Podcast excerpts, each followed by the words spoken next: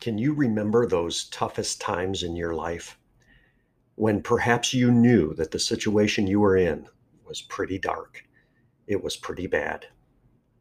I know I can think back to times when I thought it just couldn't get any worse with a family issue or stuff at work, conflict, even within my own heart and my mind at times. There's confusion, darkness, uncertainty. It's all stuff that we've walked through. And sometimes it's a really slow go. But Jesus is there. He's calling softly to us in those times. Come on, I've got you. Hey, it's Charlie, and you're listening to the Encouragers United podcast.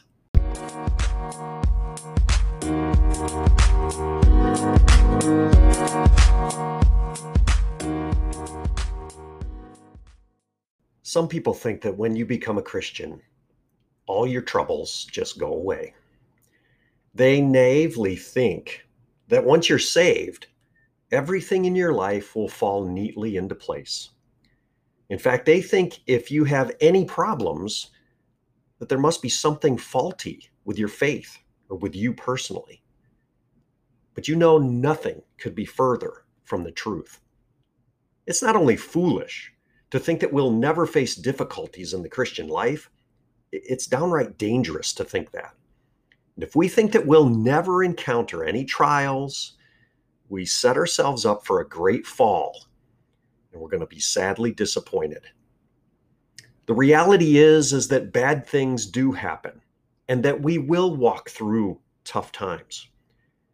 And we all need a shepherd, someone to guide us through those adversities, someone to protect us from the impro- uh, approaching and encroaching evil in our life, someone to calm the troubled soul.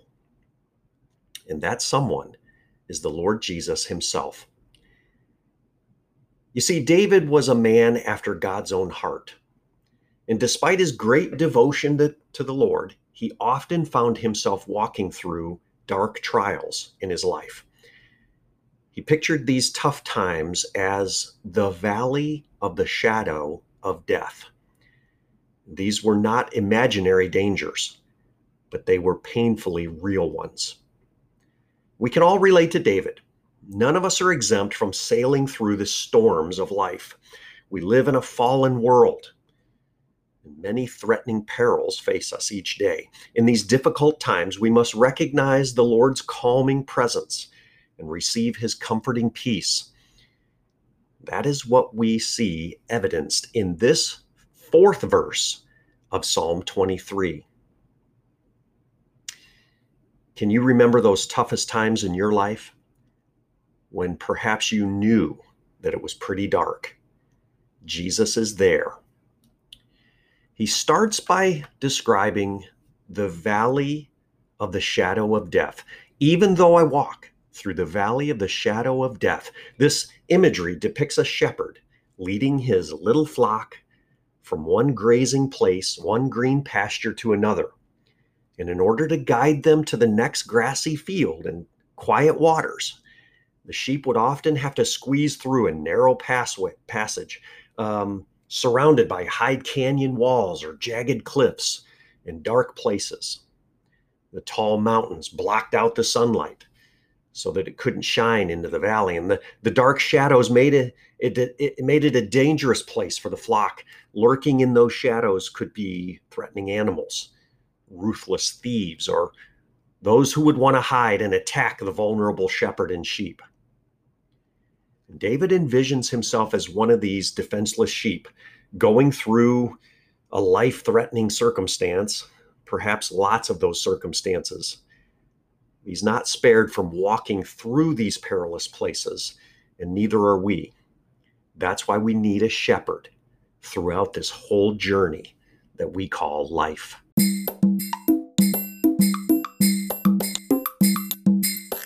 David continues here by saying, I will fear no evil. And right in the midst of this most difficult trial, David says, I won't fear evil.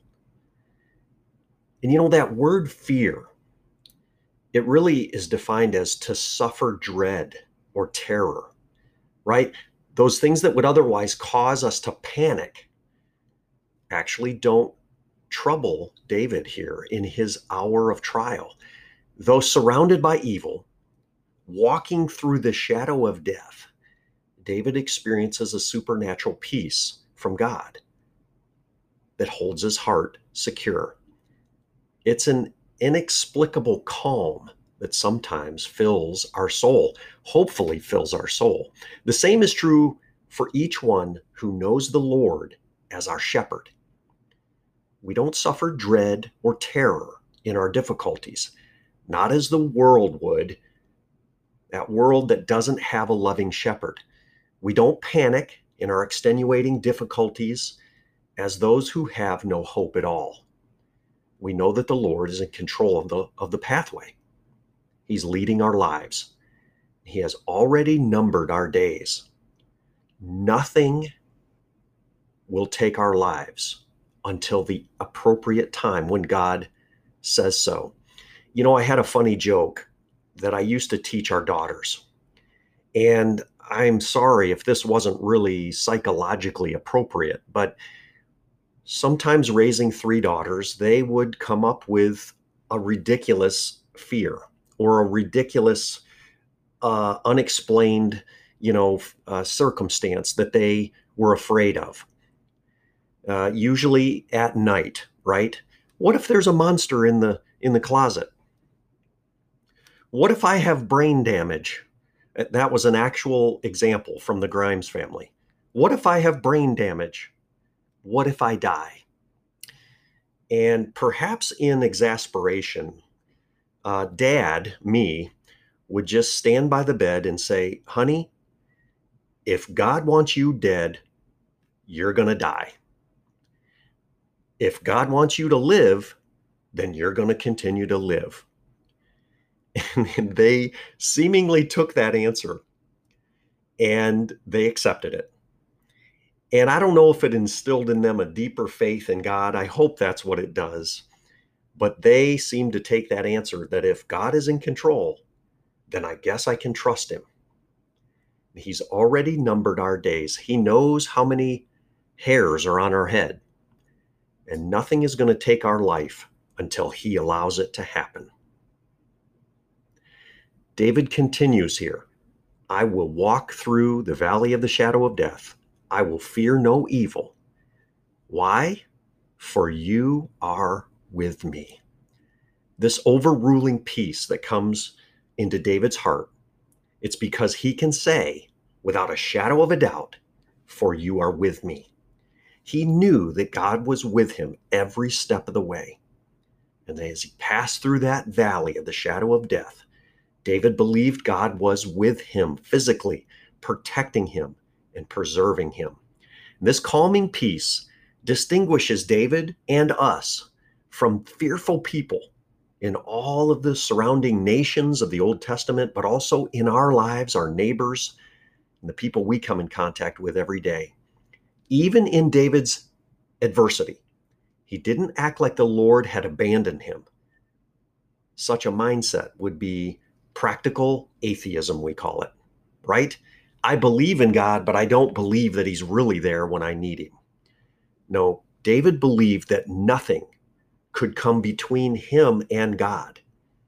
And nothing could come into his life except either God sends it or God's, allow- God's allowed it.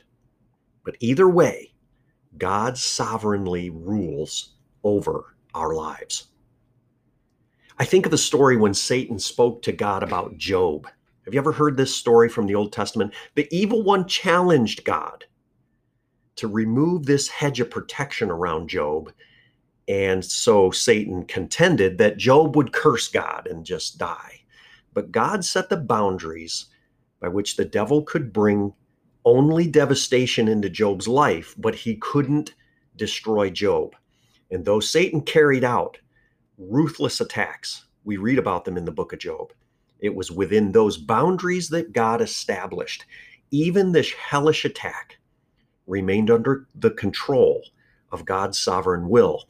And I love the end of that story is that even when all others had ab- ab- abandoned Job, And they even suggested that he just curse God and die, the very thing that Satan said that he would do. Job says, No. The Lord gives and he takes away. So blessed be the name of the Lord.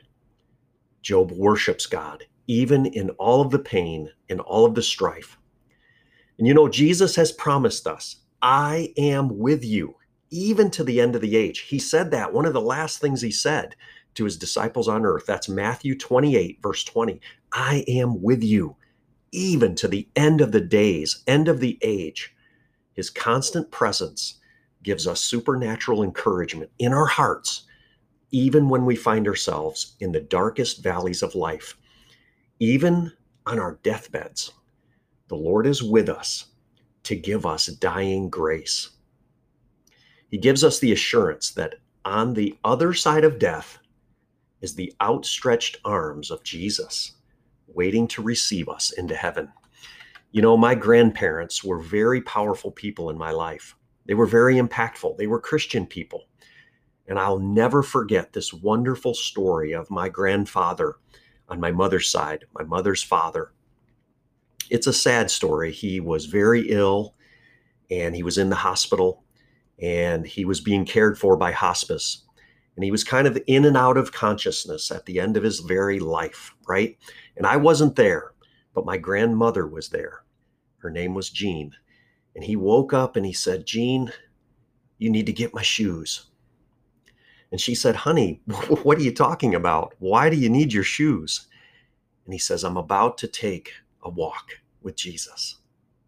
And so it was a very powerful image for all of us in the family to understand that uh, Grandpa knew that the Lord was there and that he looked forward to taking this walk, even through the valley of the shadow of death.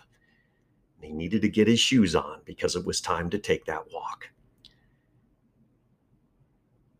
I think of another Bible uh, example here. While awaiting his trial in Rome, we read about this in Philippians, especially. Paul knew this peace in his heart when he said, For me to live is Christ, and to die is gain. That's Philippians chapter 1, verse 21. He knew the Lord was with him, and if he died in prison, that would be his entrance into heaven, into the presence of God. But that if he lived, he would be protected and he would be sent on another assignment.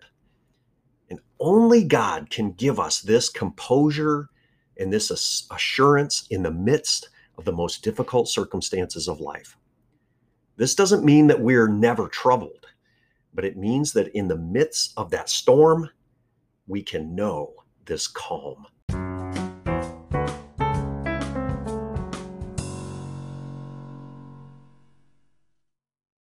I love this next part. David adds another aspect of the Lord's care. You see, he follows it up by saying, Your rod and your staff, they comfort me. He was well familiar with a shepherd's rod through his earlier work in his upbringing, working his father's sheep, right? It was an oak club about two feet long, and it was used to defend the flock against vicious wild animals any beast would have to come through David and that rod to harm any one of his sheep. And the staff is a shepherd's hook or crook. It's hooked on one end. It's used to prod and to guide the sheep in the right directions. It was also used to untangle the sheep that had become caught in a bush or fall into a hole and moreover, it was used to gently guide the sheep in the right direction on the path.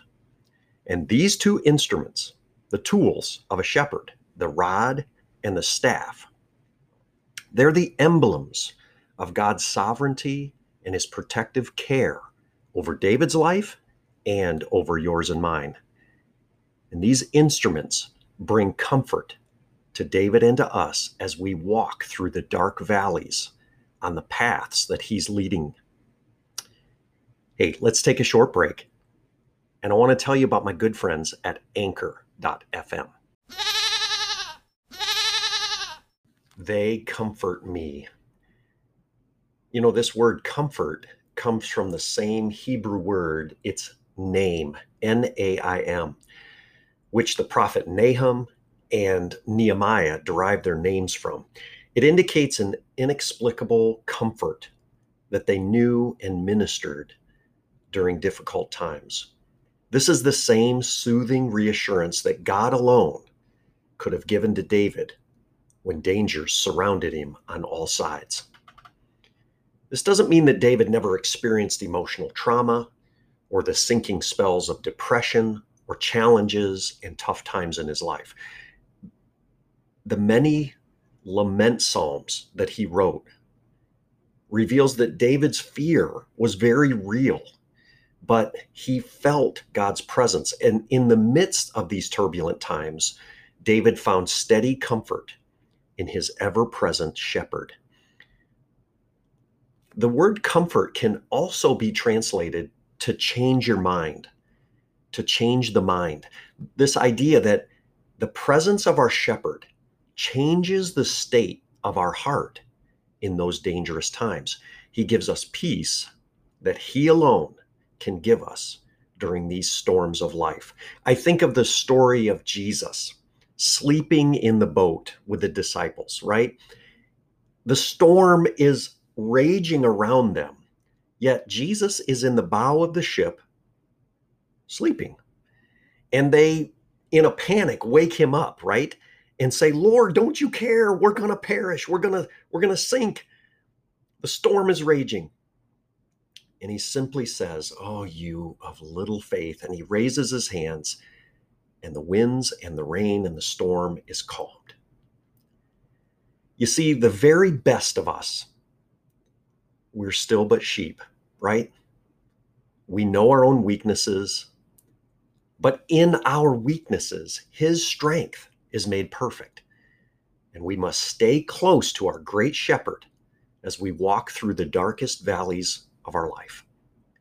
We may, we may not be able to see all that's threatening the danger around us, but we need to trust that God can see. And all we need to do is follow Him, and He's going to lead us through. You know, I hope these great meditations and encouragements from Psalm 23 have actually inspired you in two ways. First and foremost, I want to encourage you that uh, Jesus reminds us and he states in the Gospels, I am the good shepherd. And say, so we want to truly understand what it means when he says that, right? And Psalm 23 is a wonderful reminder that God himself, through Jesus Christ, is the good shepherd. It's a tremendous strength and reassurance for our own lives for us to grow in our relationship to the Lord and to trust Him more and more every day. But a second aspect of why I'm doing these teachings is that because I know you're a leader, you're a teacher, you're a coach, you're a pastor, you're a parent, and you have this shepherd role for other people in your life. I know I'm a dad, I'm a pastor, I'm a friend, I'm a leader. God has placed us in this key position to manage, to care for, to lead, guide, teach, or direct someone else. And I truly believe that you and I can only give from what we have first received. That's what we say in teaching, right? I'm a lifelong learner. That's why I love to teach because I'm constantly learning and I constantly want to communicate that as a teacher. But if I don't learn the content first, if I don't understand what I'm talking about, then I'm a much less effective teacher.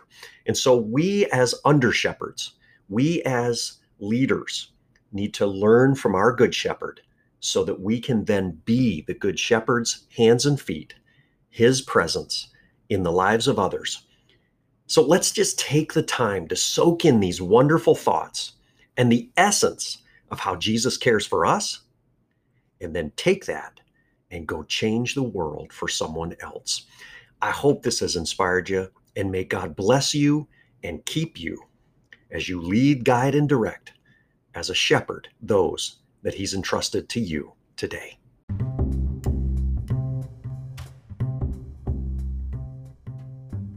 Thanks so much for following along with my my study through Psalm 23. I really appreciate all the great positive feedback that I've received on these first four verses. That's all it is the first four verses of Psalm 23. How rich and deep uh, this scripture has been for us. Next week, I'm going to step into verse number five. You prepare a table for me in the presence of my enemies. Anoint my head with oil, and my cup overflows. What a wonderful verse. Next week's uh, podcast episode will actually be the the audio clip from a message that I delivered at a wonderful church called Walnut Creek Mennonite. Next week, I uh, will just simply share the recording from that message on their Sunday uh, service. If you have been moved and uh, touched in a special way by my teaching, I would love to hear from you. I always encourage you to leave a review uh, for the podcast on your uh, listening app or reach out to me and, and tag me in social media. Uh, leave a voicemail on the website, charlesrgrimes.com. Uh, but let me know, uh, and I would love to interact with you. If you know of someone who would appreciate this message of encouragement and uh, especially the focus on the shepherding and leadership issues found in Psalm 23, please feel free to spread the word. I would love your support that way.